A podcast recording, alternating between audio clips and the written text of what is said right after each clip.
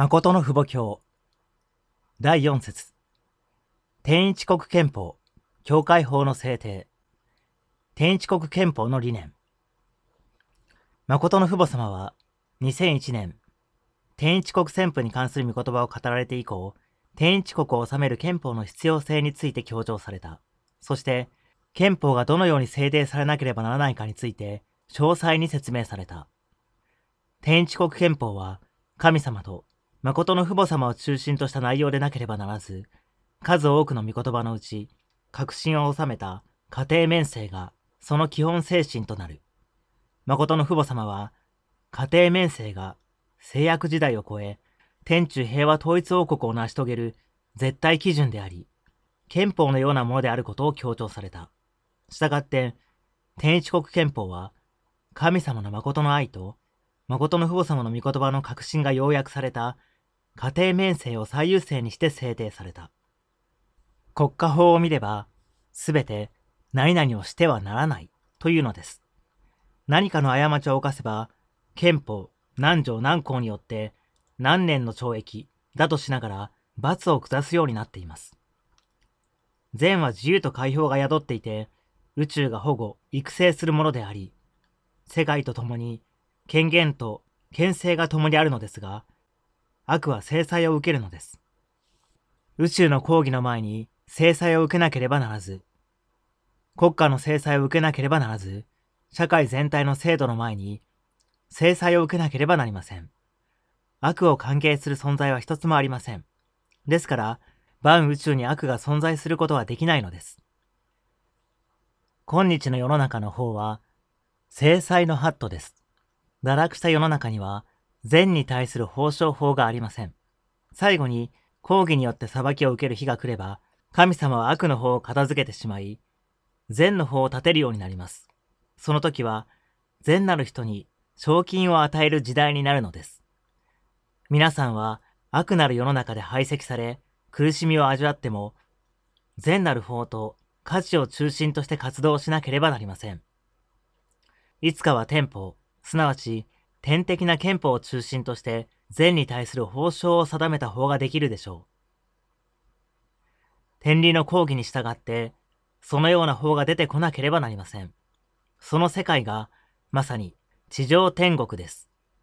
地上天国が成し遂げられるとき、皆さんは報奨を受けるでしょう。統一教会は今後、善なる法を作る運動をしなければなりません。善なる人々が一箇所に集まり、国際的な法を作って、善なる行いをした人を選定し、賞金を与える時代が来なければならないのです。そして、悪は制裁を受けなければなりません。善は保護、育成されなければなりません。そこに自由と解放が宿っており、真理が永遠に共にあるのです。人類に希望を宿らせ、天国を築くようにさせるのです。そのようにすることによって、神様と対応でき、神様と同席できる権限が生じるのです。善は原則によって回っていきます。善は原則に立脚したものです。憲法が定めた基準に従って、善悪を区別するのと同じように、人間と神様の関係にも一つの原則があるというのです。アダムが行わなければならない第一の道は、神様と一つになることです。その次には、エヴァと一つにならなければなりません。そのように、一つになったアダムとエヴァが神様と一つになった後に、その家庭が一つにならなければなりません。それがまさに法だというのです。法は人間が守るべき道理を意味します。神様とアダムが一つになり、アダムとエヴァが一つになり、その次に息子、娘と一つになるのが法です。私たちの原理に出てくる三対象目的が神様のハットです。それが原則です。この原則に合わないものは悪です。神様の胸には摂理の法があり、その法の統治を受けるようになっているのであって、ただ大雑把な計算でするようにはなっていません。その法が天法です。これは万民、誰に対しても共通に適用されます。世界を一つと考え、そのような法を適用するので、その法に統治されるのです。ですから、いくら反対を受けても、その法の基盤を広げるために、このようなことをするのです。皆さんがこれをやめて、私は神様を愛すると言っても、絶対に通じません。店舗を知らなければならないのです。父母様と約束しておいて、それはしてもしなくてもよい、適当にやろうと言えば通じません。途方もない身胸であればあるほど、途方もない法があるというのです。店舗をいつも考えなければなりません。店名です。社会の何かの名誉や対面、威信では通じません。店名によって生きなければならないのです。神様のもとに帰ることに対して、不平を言う人は誰もいません。神様のもとに帰るにあたっては、そうです。正しいです。という賛美があるだけです。それが原則であり、理想です。皆さんは神様のもとに帰っているでしょうか？神様に願いがあるとすれば、人間たちに何を願うでしょうか？昔のような原則に立ち返りなさいと言うでしょう。ですから、皆さん自身がその原則に立脚していきなければならないのです。堕落した人間の世の中には、天の父母から受け継いだ家宝がありません。すべて堕落した家宝です。数多くの民族であれば民族が、すべてまだら模様の文化圏を中心として引き継いできた習慣的で伝統的なものです。ですから、神様が喜ぶことができる単一文化圏を中心とした歴史的伝統が立てられなければなりません。それゆえ、皆さんが家庭を持てば、家宝による統治を受けながら生きていかなければなりません。その時は言語も一つではありません。言葉もこれからは全て革命をしなければなりません。アダムとエヴァが神様の息子、娘であるとすれば、神様を中心として学んだその言葉と、学んだその言葉を、アダムとエヴァは話し、アダムとエヴァの息子娘は、アダムとエヴァが話す言葉を学ぶので、言葉が自動的に統一され、文化も自動的に統一されるのです。歴史も二つはあり得ず、一つです。御言葉が今後、憲法になります。御言葉は、お父様が勝手に語ったのではなく、神様の指示に従って語ったのです。私の思いのままに語ったものは一つもありません。神様はお父様に対して無慈悲なお方です。店舗を永遠の法として建てるために、霊界にいるすべての人々が注目する中、お父様が代表的な道を行くとき、一点一角でも手加減できる過程があるとすれば、そのようなことは指示しないというのです。10回実践するとしても、100回実験します。そのように、この道を歩いてきました。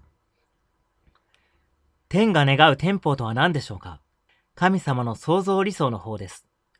そして、神様の理想を完成するためには、四域台を完成しなければなりません。そのようにしてこそ、愛が生じるのです。神様の創造理想を中心として、その理想を実現できる御言葉があります。その御言葉が真理です。統一教会の原理の御言葉は、堕落した世界において絶対的な憲法です。